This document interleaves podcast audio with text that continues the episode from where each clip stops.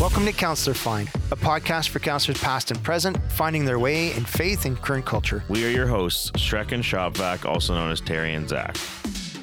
Hello, hello, hello, and welcome back. It's great to have you here. Zach, hi. Hi. So it's um, episode 35. Uh, we've come off a three week series of talking about the church Mm. and discipleship. And um, thank you for people that have been uh, uh, interacting with us and letting us know that uh, you agree or disagree with us. I really have enjoyed that. Thank you so much. We are going to, uh, we're not getting a whole lot of feedback on topics to discuss. So we're going to take off on some tangents over the next few weeks and uh, kind of talk about some of the things that are on our brains that are burning in our heads. Sounds good? Mm, Okay. Yeah, mhm, yeah, sounds great. hmm Okay. So, uh, recently read a book by Mark Sayers, uh, Disappearing Church is what it's called. Fantastic book. And really, he's dealing with, he's since written a book called Reappearing Church. So, he wrote this book in 2018 and then came out with a book called Reappearing Church, which I have not read. But Disappearing Church, I really enjoyed as he's looking at the church in the West. And by West, he means mm, like Europe, UK, Canada, US, Australia, New Zealand. Those Okay. kind of those Western Western cultures, Western way of thought. So uh, we're gonna have to define a few terms to get started here, but he's he's really wrestling with the idea that Gnosticism has become the new religion. That that politics and uh, and Gnosticism have taken over in both the church and in Western culture. Gnosticism is when you don't believe in anything. No, no, that's agnostic. Means no anti Okay. anti knowledge, anti So Knowing. Gnostic is someone who believes in anything. uh no, that would be like um pantheism. Okay, so what's Pan is Gnosticism? many and theism is gods. Pantheism. Okay. so a Hindu would be a pantheistic religion. right. Um Gnostic is that knowledge is the way of God, that we all kind of have God in us. Um, and so each, not true. each human is divine, Okay. that you are a God, that you have a God ability within you, and that by learning and knowing more about yourself, um, you release that God that is within you. I'm probably butchering this. There's probably a professor out there that's like, no, that's not quite exactly right. But Do you think they're listening to this though? no, I don't. Okay. Maybe. Okay. Uh, all right. Uh, there are a few of our friends out there that are probably like, hey, okay, we need to have a chat. And Yeah, well. I'd love to have that chat. Uh, give me a call. We'll go out for a, a beverage and you can set me right. Um, but if you were to look it up, like just Google Gnosticism, it's belief that human beings contain a piece of God. Um, okay. But it's more than that because you see Paul wrestling with it in the New Testament. That he's wrestling with these people that are are fighting, uh, are, are becoming uh, Gnostic, this Gnostic way of being. And so the the Greeks really had this that um, that they were trying to separate the spiritual from the physical. Right. The body was in decay, and the body was what was holding us to this uh, physical world. And if we could transcend our bodies, then we could achieve enlightenment. We could achieve Yeah. spiritual uh, oneness with God because then we were becoming more God-like ourselves and finding that inner God within us. A lot of this com- like this language has worked its way into our culture. Right. Uh, some of it we would call Eastern mysticism or Eastern religion. That idea of karma or um, nirvana, working towards um, what is the word? Uh, working towards that spiritual enlightenment. That would probably be the way. Like that's nirvana, right? Where you you achieve eventually you get better and better and better and better spiritually until you enter into nothingness. Right. And you become like a god in the pantheon of gods, right? Anyways, back to my story about Mark Sayers and his book.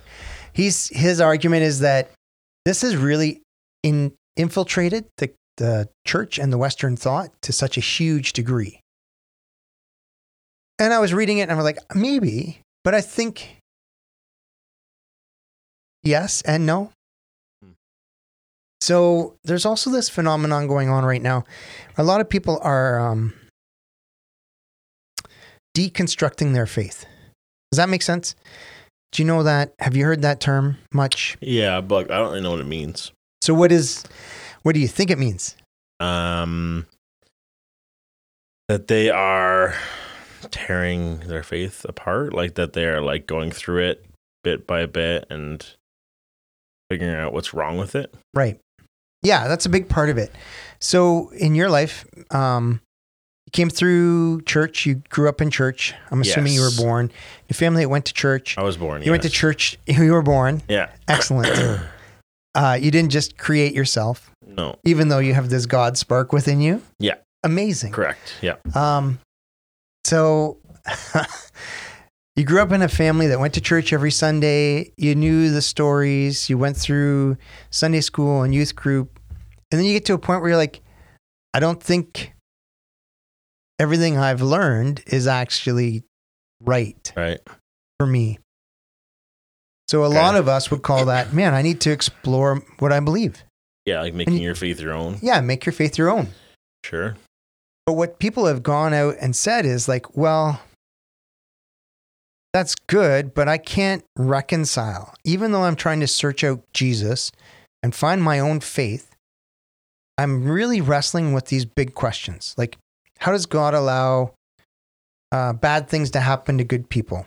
Or what about the Oh. problem of pain and Right. suffering? Why would Or like why would someone who says they represent the church um, run a crusade yeah, and, and torture people? the whole topic of sexuality and all the the, whole topic that. of like, yeah, if this is the way God made me, Yeah. then why is that wrong? Right. And so they're they're saying, well, I can't can't deal with this. I don't. I can't find an answer. One, I can't find an answer that I I like. Two, if I change it, then I have to remake God in my image. So three, I'm just going to throw it all out. So instead of reconstructing their faith or doing a renovation, they're doing this whole total deconstruction. They're like, I'm just going to burn it all down. I'm going to leave an empty hole and I'm just going to walk away and start over somewhere else. it's more of a demolition. It's more of a demolition Than than a a deconstruction. deconstruction. Proper deconstruction would be okay. I have this. Um, uh, I grew up in a Bible chapel. So, in my story, I grew up in a Bible chapel. And I was really frustrated because I had really good friends, but because they were girls, they had to cover their heads and sit quietly at church on Sunday. Right. But on Friday night at youth group, we could have this fantastic conversation, dig into the scripture, do go through a Bible study or have fun and figure things out and have conversations that were real and meaningful about God and life and what was going on.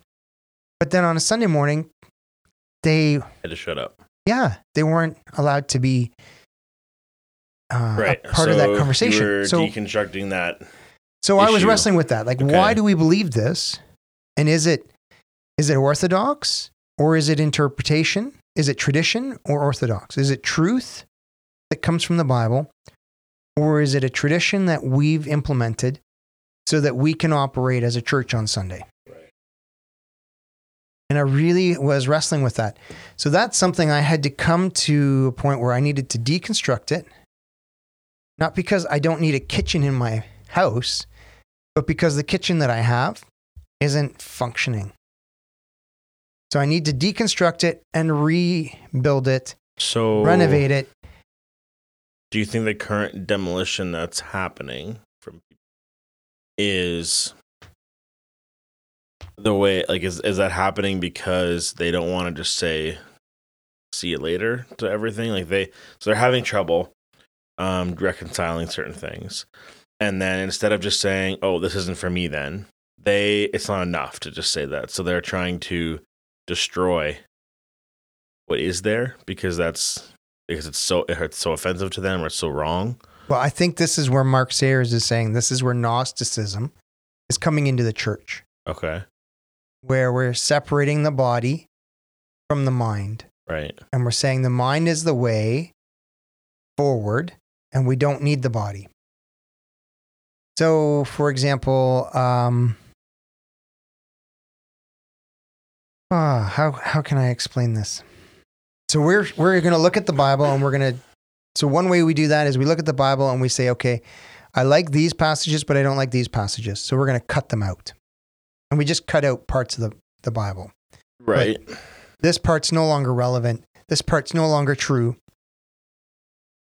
Um, it's like growing up and never reading the Old Testament because it's not Okay. relevant. And people will say, oh, well, I don't read the Old Testament because it doesn't have anything to do with today's culture or it doesn't apply to me. I just want to read about what Jesus said. right But Okay, like then we can do that. But Jesus really believed in the Old Testament. Like that was his Bible. So he's talking about scriptures. He's not talking about what Paul wrote. He's talking about what Moses wrote and what Habakkuk wrote and Isaiah and Jeremiah and David. He's dealing with the Old Testament. Hmm. So I think one of the ways we're doing this is we're saying, well, we know better because I have God within me. I, I'm I'm I know better. And I don't need God to tell me what is right and wrong. Or I don't need the Bible to tell me what's right and wrong. I just know. right So I think that's one way that this deconstruction is happening. Um, this tearing down. The, the other way is like we've decided the way I was born is okay. Um, so in some ways it's okay, and then in other ways it's not okay. And like God says, we're fallen. We're not perfect. Um, I can put on a scale people that I know that are better people than me. I know. And I'll put on a scale people that I know I'm better than. I have this sense that I have the right to choose and judge how good I am or how bad I am. But everyone out there is like, well, you do you and I'll do me. And then I've become my own ruling on who's right and what's right and wrong. Then I've lost the sense that there's actually a, an ideal true, an ideal right. Do you know what I mean? yeah What, Yeah. are you, what are you thinking? I don't know what I'm thinking. Oh, okay. Very confused. Well, maybe I'm, I'm rambling too much. No, it's good. Like I So you're saying that Mark Sayers is saying that the issue or an issue he sees right now in the church is the rise in Gnosticism, meaning the belief that we have we inherently have God in us and therefore we don't need A savior. Christ. Yeah. And why would anyone believe that who knows, uh, like, who has any knowledge of the gospel? I think it's because we have subtly decided, we have decided, we, we decide for ourselves what's right and wrong, what's true and false. Okay. Because No, we don't actually. we don't actually. The world's we, telling us we can. but the, the world has told us we can. And so we're, we have been indoctrinated that way. Right. And so you're telling me that the Bible says that, um, This comes down to the idea that, like, this goes back to, like, whether moral absolutes exist or not, right? it does come back to that. And who sets those moral absolutes? Yeah. So if I am able to set my own parameters for what's right and wrong, then I'm acting in a way that sets me up as God. Right. So it's not as blatant maybe as the world around us, but it is fairly blatant within our church. What we choose and what we don't choose as right and wrong. We can easily point to things that are very obvious. Um, so we know that it's wrong to kill, and we can point Yeah. to somebody that's in prison, and we say that what you did was wrong. But we have a lot of grace for that person. And we can say, okay, well, we can forgive you, and God's forgiven you, and we'll invite you back in, and you need Jesus. But where that becomes a lot less clear is when it comes to the issue of a young person that's had an abortion because they were 18 and in college and um, not ready to admit that they were pregnant.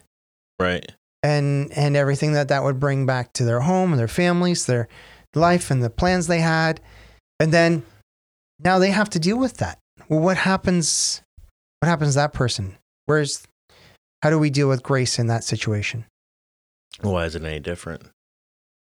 well is it different i i don't know if it is any different but there's a stigma around it that's different does that make sense Yeah. there is a different stigma there is a different way of approaching that in our society Well, yeah, because you're talking about something that isn't okay. Because uh, killing is an immoral absolute that uh, everyone can agree on, right? correct Which is how we know we know moral absolutes exist to some extent because there's there are some we can all agree on, like killing in cold blood, like murder. But then, even like within that context, you can start to get gray pretty quick within what is murder, because some of us would call um, like a an, like a certain abortion would be murder. Then some people would uh, have to say, "Oh, it depends when the abortion is." Then some people would say, "No abortion is." But that so suddenly, now we're getting gray, and then uh, the other issues. still, there's other issues where like we could, I could have, an, I could call it a moral absolute, but then some people, so where it becomes, I guess, an, uh, tricky or discussion is when not everyone agrees on that absolute. Right. Not everyone agrees on the absolute or the timing of it, but the fallout is still guilt and shame. Yeah, The fallout is still those same ramifications that come from sin. but here's the thing with moral absolutes is that they only exist and can only exist if there's something outside of us to judge them against. That thing, and the thing that we judge them against has to be perfect and timeless. Right? Well, that's what makes it an absolute. Right. That there is a, a, a true and a false. Yes. So that's where I guess like if you can get someone to agree that there is a moral absolute of like murder is wrong, then then you have to like you go down this path of like, well, if you believe that, then like you have that standard to which you judge that that murder is wrong against has to be a perfect and timeless standard for which you and I would call that God. Insert whatever you want there, but it has to be something perfect and timeless, which I don't think there's too many options there. Right. And so what's happened is then we have gotten to a point where you set the rules for you and I set the rules for me. That's put my moral s- relativism, right? Like, Well, it is, but it's also it comes from this idea that you are universalism, I you're guess. you are part there's God within you. You have the ability to make your decisions for yourself. Our independence, right, is is in itself uh What happens when two people with God in them disagree? what's that? What happens when two people with God in them disagree? That's what I mean. Like, Yeah. What about when my Yeah. I- morals and my moral compass points me that oversteps yours? It doesn't make sense. And like, then- I don't understand. and then we the- come back to that well that's what i'm saying there needs to be that orthodoxy there needs to be that truth that we come back to orthodoxy, meaning like it's that, that comes orthodoxy? orthodoxy is truth it's Okay. the accepted truth it's the the religious truth and we need to come back to or it, it's just truth it's like there's an orthodox an orthodoxy for surgery let's say like these are the standards that everybody accepts for surgery Mm. and so but we we've lost that. So you can call it maybe you call it moral relativism. I can't even say it. Moral relativism. Yeah. Uh, on when you're discussing morality, but it it influences so many different aspects of the decisions that we're making within our lives each day. Right. And we would call them maybe we call them individual rights, or we call them um, personal truths, or you Right. live your That's truth. my truth. Yeah. But we are setting those things up independently as individuals. And so when we come to our faith and we come at it from that very individual aspect and we start to tear it apart, we're not going back to the foundation of what does the Bible say? Where am I getting my truth and my faith? Right. Because I'm again, coming- there has to be a standard. there has to be that standard. But and I'm saying even in the Christian West, even in the Christian church, we're not holding a standard. The individual has trumped the Bible. The individual has trumped God's law. Yeah. The individual trumps community. Yeah, I guess, and I would agree with that in the sense that like it's not been like a a swift or a fast change. It's like a slow, slow, slow burn, right? It's okay. We'll let this one little thing slide. We'll let this one little thing slide, and it just keeps going and it snowballs. What's what we call it last season? Insidious, I think was the word for it. Oh, yeah. In an Yeah, yeah, insidious yeah, yeah. burn or That whatever. insidious- Like just that slow and painful but like Subtle. subtle Yeah. um like downward spiral or Yeah, it's like a small infection that grows and grows and grows, and then suddenly you're really sick and you don't even notice it. You're a, a frog it's in a pot, than right? It's sneaky. it is very sneaky. Yeah, there's no um there's no mask for this that's going to keep it out. And so it's there and and I'm looking at it going, "Wow, I I hadn't really thought about it in that way." Um and I can see where I read the New Testament and Paul's wrestling with this heresy because there's people who believe that we need to deny the body to become more spiritually pure. If you read through some of his letters, uh, he's dealing with this idea that people are looking for more of a spiritual perfection over the body. And Paul's like, no, I live in this body. I, I've been given this body, and we receive a resurrection body. Right? If Jesus was perfected and became a spiritual being, then why did he show up physically with the disciples and eat with them after his resurrection? Right There is a physical aspect to this. because there is a physical body There is a physical body that's Right. part of our perfection. yeah and if that's the case, sure. then I can't choose my body. It's mine. It's Mm. it's a gift. It's part of his creation. He's made us the way we're made to be. Mhm. And and the ramifications of that are huge because it talks to I don't know, like human um like even just disability. Like we talk about there's a story where Jesus comes and uh to heal a person and the disciples say who sinned? His mom or his dad? Like why was he born lame? And he's like no, but this is for God's glory right right? And look at all the people he didn't heal.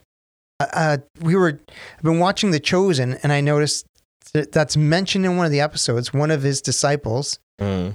um, walks with a, a limp, has a cane or a, a crutch that he walks with. yeah And so Jesus is healing all these people that come to him.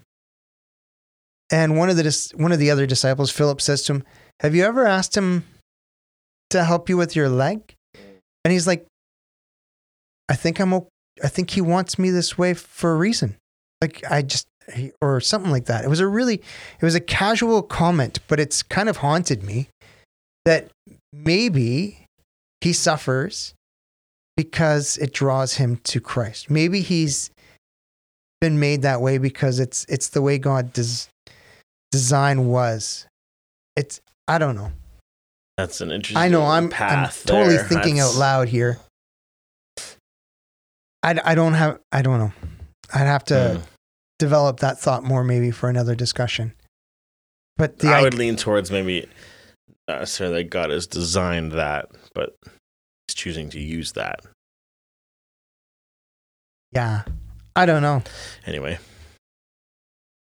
I know that we haven't had this conversation either, that suffering is key to Christianity. you can jot that down for another week. Okay, I'll. I'll write that down. We're definitely not going to hop into that right now. I know it's it's a huge topic, but and it's not one that anyone has an answer on, and yet, oh, I'd love to poke into it a bit. Um, sure, you would. anyways, I just was was wrestling with this idea and these conversations and things I'm read, and what is how do we get back to truth? How do we subvert myself? Like if that insidious um, independence, that insidious, that subtle reliance on self, the importance of self over the community, over God Himself in my life, has crept into my way of thinking. How do I overcome that?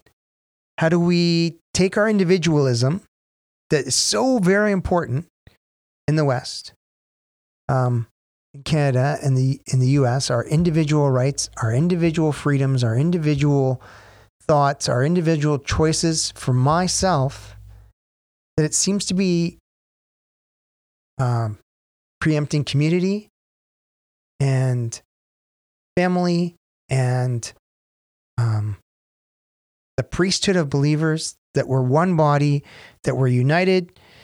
It, it it's all those words that God uses for his people aren't independent, aren't individual, aren't Right. self centered, aren't self righteous, aren't uh, about individual rights. And yet, our communication and our way of thinking is entirely that way. Yeah. And it's so we read the Bible and, and we're imposing ourselves onto it. And I'm like, am I reading my Bible in a heretical way? Am I missing the story from Genesis to Revelation because I'm coming at this like, God, what are you saying to An me individual. today? What do you teach me? What is it that makes me a better person and not us, community, church, bride of Christ? Anyways, Yeah, wow. That would be a different way to read yeah, it would be. And so I've really been wrestling with that. and pray. Yeah. Mm. And and is that why I wrestle so much with church sometimes? I'm like, oh, it's just the cult of a person. Like I'm just here to follow this Pastor, this whatever. pastor, this Yeah. teacher, this this leader, and I put them on a pedestal, and it's because I see in them something I want in me. So the more I watch them, the more Right. I become like them. Then I get better as me, rather than going to church because it's it's about us and it's about unity.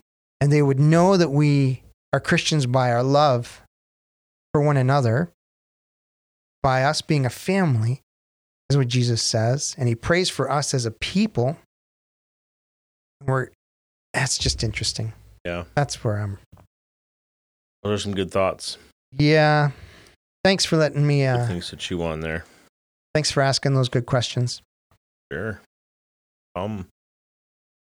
So, you want to talk about suffering in the future? I also wanted to talk about Hospitality. hospitality.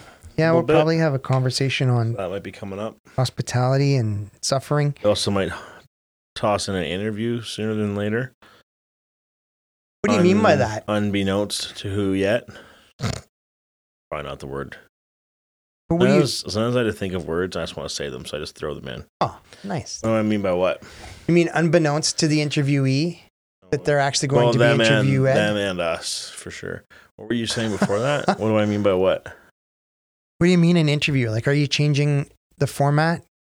Yeah, like you won't get to be on it. Oh, really? No, I'm just kidding. Oh, good. Uh, we would interview somebody. Nice. We would talk to someone. Hmm. They would talk to us, and we might ask them about a topic if we think they have knowledge to share on a topic. We might ask them about themselves, about their time at camp, about their time since Oh, camp. so it's somebody from camp. It's not like we're trying to call up. Who knows? I mean, if Jordan Peterson wants to hop in on our podcast, I'm more than happy to host that. I would be crapping my pants the whole time. That'd be nerve wracking, but um, yeah, no, I think it would be somebody from camp was the idea, but who We- knows? Who knows who we're gonna get? You we're know, looking at 50 years of camp to choose from. that's a few. So there's more than more than one person out there we could chat with. Yikes! It's a lot of people. Yeah. It's so we're coming up to our 50th year in 2022. That's pretty cool. Yeah, that's pretty cool. So I guess there is a lot of people. Okay, cool. That's a good idea. So sooner than later? Yeah, Oh, all right. sooner than Christmas for sure. Okay. No, it'll come out. There'll be an interview in November at some point. Yeah, Cool. it's already November. We have like Wow. the the Who song. Who are you? Do do do do. You know the one from CSI. who who Who who. are you? Yeah, that one. that one. I'll play it. We probably I'll- shouldn't sing anymore. I'll dub it over my voice so that doesn't sound bad. that would be great. Cool. I like that. So much work though. Yeah. Well, guys, thanks so much for our conversation today. And we will uh, see you soon, maybe with an interview in the next couple of weeks. And we will be back soon. Let us know what you thought. And if you have any questions, we look forward to chatting. See ya. Bye. Thank you.